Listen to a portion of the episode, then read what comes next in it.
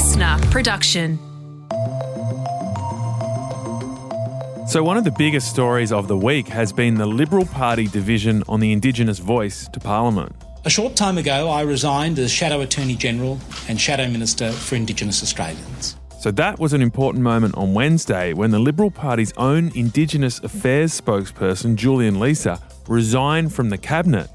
He did that because he disagrees with the Federal Party's no position set out by the leader, Peter Dutton. So, in this episode, we're going to speak to a young Liberal woman who's about to become a Member of Parliament. Her name is Jacqui Munro, and she's an outspoken supporter of The Voice. The position on The Voice, I believe, should be generous. And I think that that is part of the character of Australia that we want this sense of fairness and generosity towards our fellow Australians. So you'll find out why Jacqui Munro supports The Voice and whether she thinks this division at a federal level over The Voice is making her party even more unelectable to younger voters. That is our briefing. First, today's headlines with Katrina Blowers. It's Friday, the 14th of April. A 21 year old man has been arrested over the Pentagon Papers leak in the US. We mentioned this earlier this week. So these are those highly classified documents containing intelligence assessments about the war in Ukraine, Russian intelligence, as well as sensitive information about other countries like South Korea and Israel. The suspect they've arrested is Jack Teixeira, a member of the intelligence wing of the Massachusetts Air National Guard. Teixeira is an employee of the United States Air Force National Guard. FBI agents took Teixeira into custody earlier this afternoon without incident. That's the US Attorney General Merrick Garland there. So, yeah, when we discussed this earlier this week, Katrina, I was wondering who the leaker would be. Um, this reminded me of the Chelsea Manning WikiLeaks episode. This appears quite different. This 21 year old was part of an online group on the Discord app, uh, initially of around 20 people and that's where the documents were leaked first. We don't know much about his motivation yet, but we're going to learn more now that he's been arrested. The Presbyterian Church is arguing their schools should be able to stop gay students or hetero students having sex outside of marriage from being school captains. It argues the students would not be able to give appropriate Christian leadership.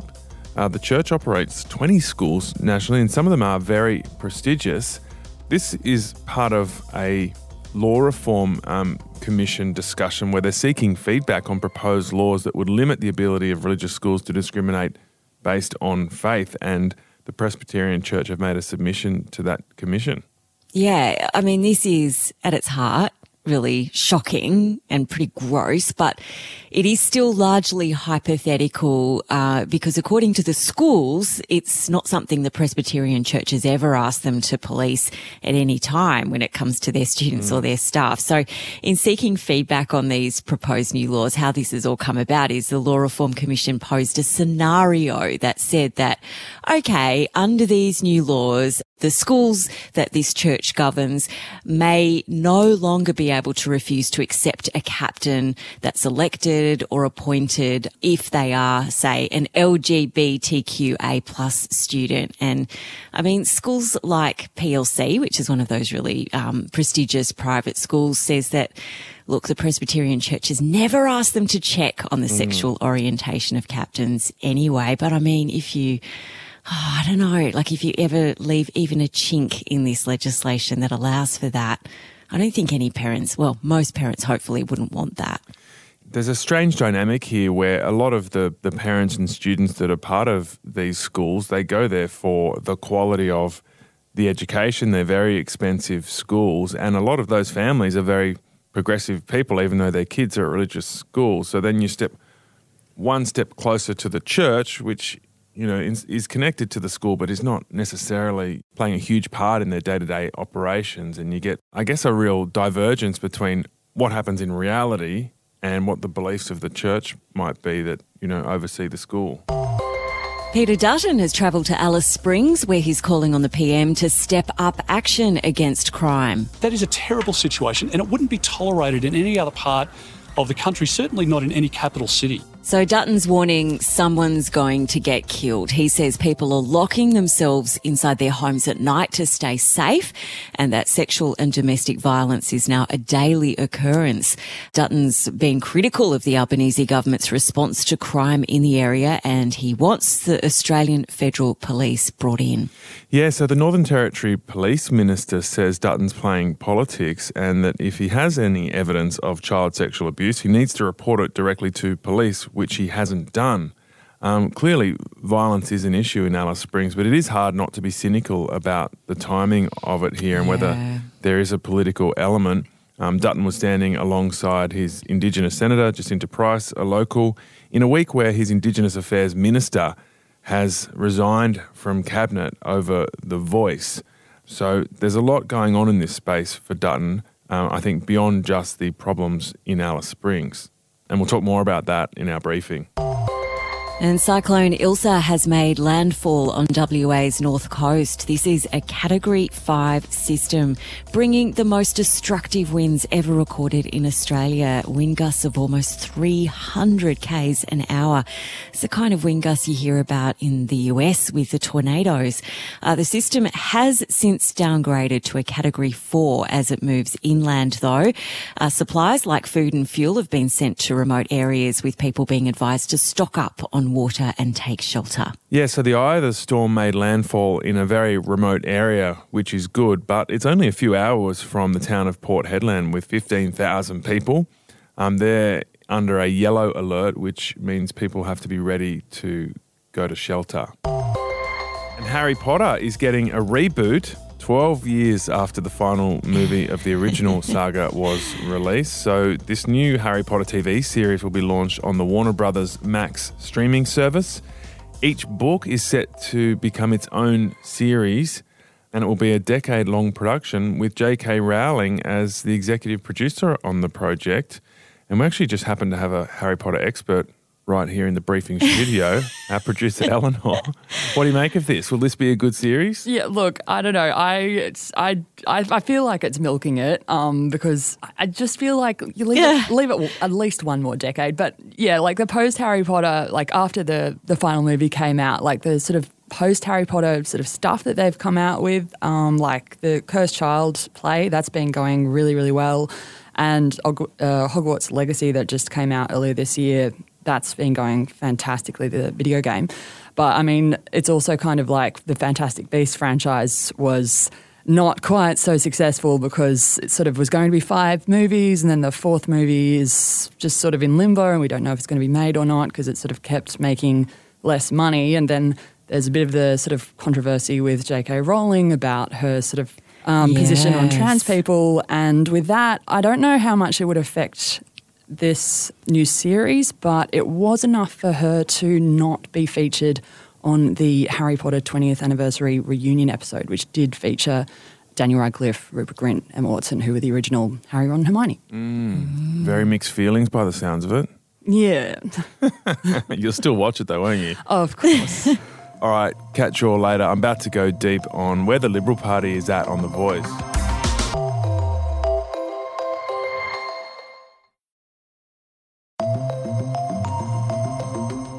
I had to weigh up uh, my love of the Liberal Party and its values and what it stands for against a stubborn position of not wanting to give Aboriginal people a seat at the table. So when I weighed all that up, it became a position where I didn't even tell my wife, I just sent the message off to the Liberal Party saying that I forthwith resign uh, my membership because I uh, wanted to fight for the voice. Because this is something we've asked for over many decades. Those comments are another serious blow to the Liberal Party. That is Ken Wyatt. Now, he quit the Liberal Party, as you could hear, over its opposition to The Voice. Now, that's a big deal because when he was an MP, he was the first ever Indigenous person to be the Indigenous Affairs Minister. And now he's cut all ties with the party. So, along with the news we mentioned about Julian Leeser resigning from Shadow Cabinet, that means the most recent and the former Indigenous Affairs ministers for the Liberal Party are outspokenly critical of the current party's opposition to the voice. And all this comes after a series of election losses that have demonstrated that the Liberal Party is not appealing to younger voters. So, is this division and opposition to the voice going to make the Liberal Party even less appealing to younger voters? Jacqui Munro has an interesting perspective on all of these questions. She's a 32 year old bisexual Liberal Party member who's about to become a Member of Parliament in New South Wales. Her upper house seat is yet to be officially declared, but it's almost guaranteed.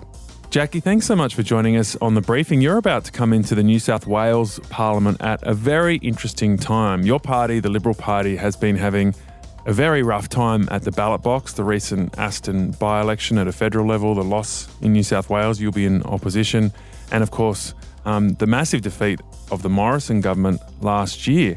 How are you feeling about the state of the party that you love?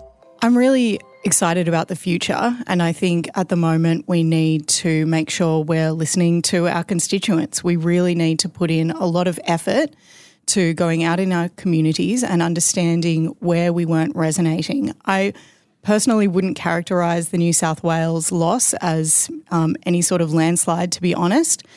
The Labor Party are going to have to govern in minority government, mm. and that's because we retained obviously enough seats to to make that happen and we have some fantastic new talent coming through the party. So the analysis we got here on the briefing after the loss in Aston um, was that millennial and Gen Z voters are more progressive than their parents and they're making up a much bigger part of the electorate now, so big that they can't be ignored. If you ignore them, you'll probably have the fate that the federal government's suffering at the moment. So, given the need to appeal to that part of the electorate, how do you feel about your party's stance on the Indigenous voice to Parliament? Is it going against what the party actually needs to do to win younger voters? I believe there needs to be a distinction between the state parliament or the state government or the state party and the federal party. So, the Liberal Party is made up of state divisions. So the New South Wales Liberal Party is actually quite separate to the federal parliamentary team that exists. And the stance that the federal parliamentary team has decided to take is not necessarily reflective of other Liberal mm. Party divisions. I think there are many diverse voices from the Liberal Party that are speaking up and sharing their views, which is valuable. Yeah, so you've got the Tasmanian Premier, Jeremy Rockliff, he supports it. Dom Perrottet, as he said, supported it. Um, Bridget Archer. The WA Liberals are supporting the voice as well, but you are all attached to the same brand. So is the stance that Peter Dutton's taking, in your view, damaging the Liberal brand?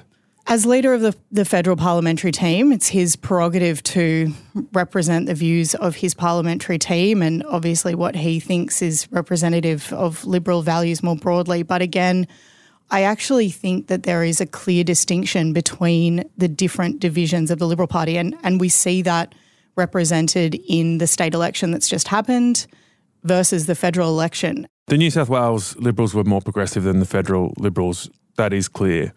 But you clearly disagree with Peter Dutton's position on the voice. And before you got into Parliament, you wrote a big think piece about this in the New Daily. And you actually charted back to Robert Menzies and his position about spirituality in Australia, um, which sounds kind of quite ethereal, you know, to hear a Liberal Party leader speaking about, you know, spirituality. Very different from where Peter Dutton's ended up.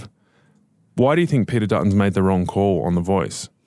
I'm actually glad that you brought up the spirituality aspect. I think it is critical to the character of the nation. And of course, we've just had um, Easter weekend. We have just had Passover, and the month of Ramadan is still occurring.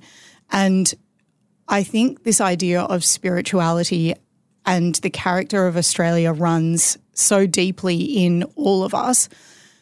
The position on the voice, I believe, should be generous. And I think that that is part of the character of Australia that we want this sense of fairness and generosity towards our fellow Australians. I think in making the decision to oppose the voice as it is, I, I must say, I think it's a little premature. The committee, the parliamentary committee that is dealing with these issues, is still ongoing. There will be public hearings. They have to report by the 15th of May on the types of research and feedback mm. that they have received on this model. So I still think that there is such a big conversation to be had about what the voice actually looks like realistically and how it's implemented. But you think he's not being generous, Peter Dutton, in, in rejecting the voice? And, you know, you talked about spirituality there. He keeps talking about his belief it won't make a practical difference, which Julian Leeser disagreed with. How do you feel about that argument that it it can only be worth doing if it has direct links to closing the gap or or on the ground real world outcomes and not just these these broader questions that you've been talking about? I think there are two elements of the voice conversation that maybe aren't separated enough. One is the principle, and the second is the practicality. And those things, of course, exist in tandem, but those conversations are quite separate, I, I believe. And when you look at the Constitution as a pretty dry and prescriptive administrative document, it's not the place for floral language about how our nation's character should be thought about in a spiritual sense, but it does represent our values as a nation in a really direct way. So when Peter Dutton decided to make the announcement, and, and on behalf of his parliamentary team, of course, there were things that the parliamentary team agreed to. I guess, in principle, things about um, local and regional voice being relevant to decision making of government. But the decision to vote no and to work in the no campaign, I think I mean, it's just not necessarily representative of, of other party members. And I think, again, the freedom of other party members to do what they wish in response to the voice and campaigning demonstrates the strength of the party. And that's where we can have a really useful and deep conversation.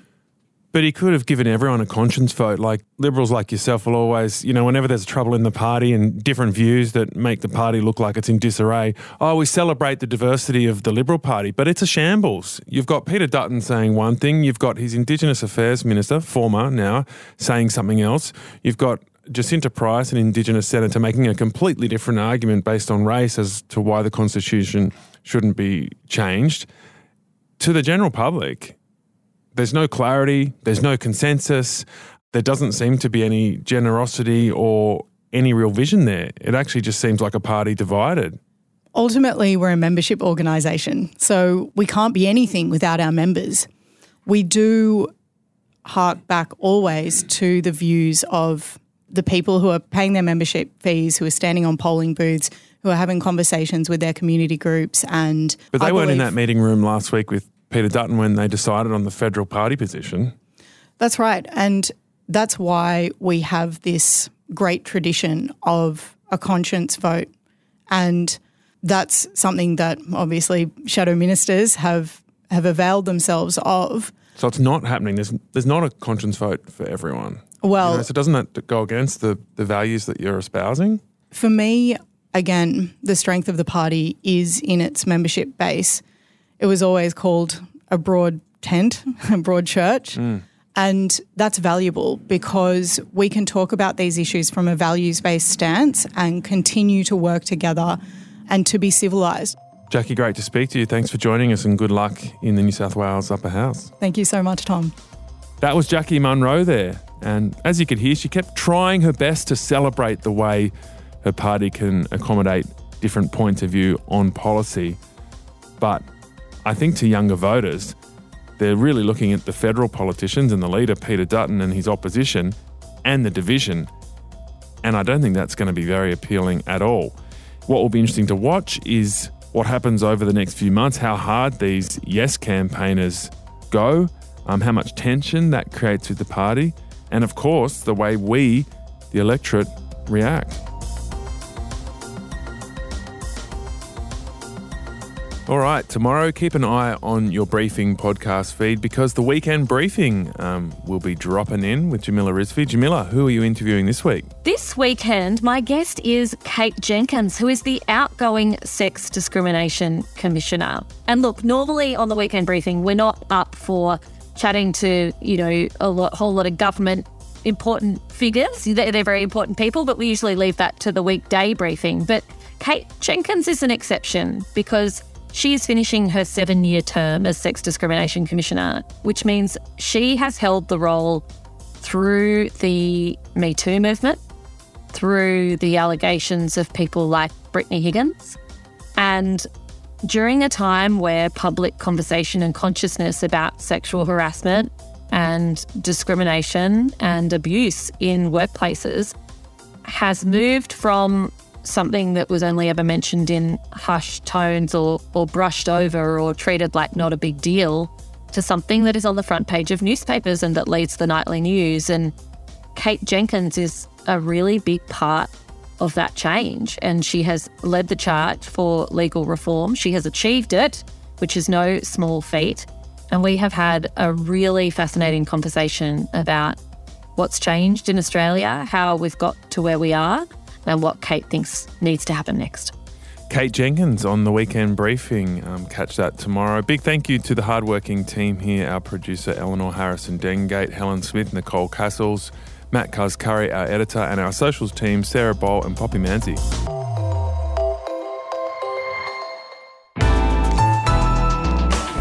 Listener.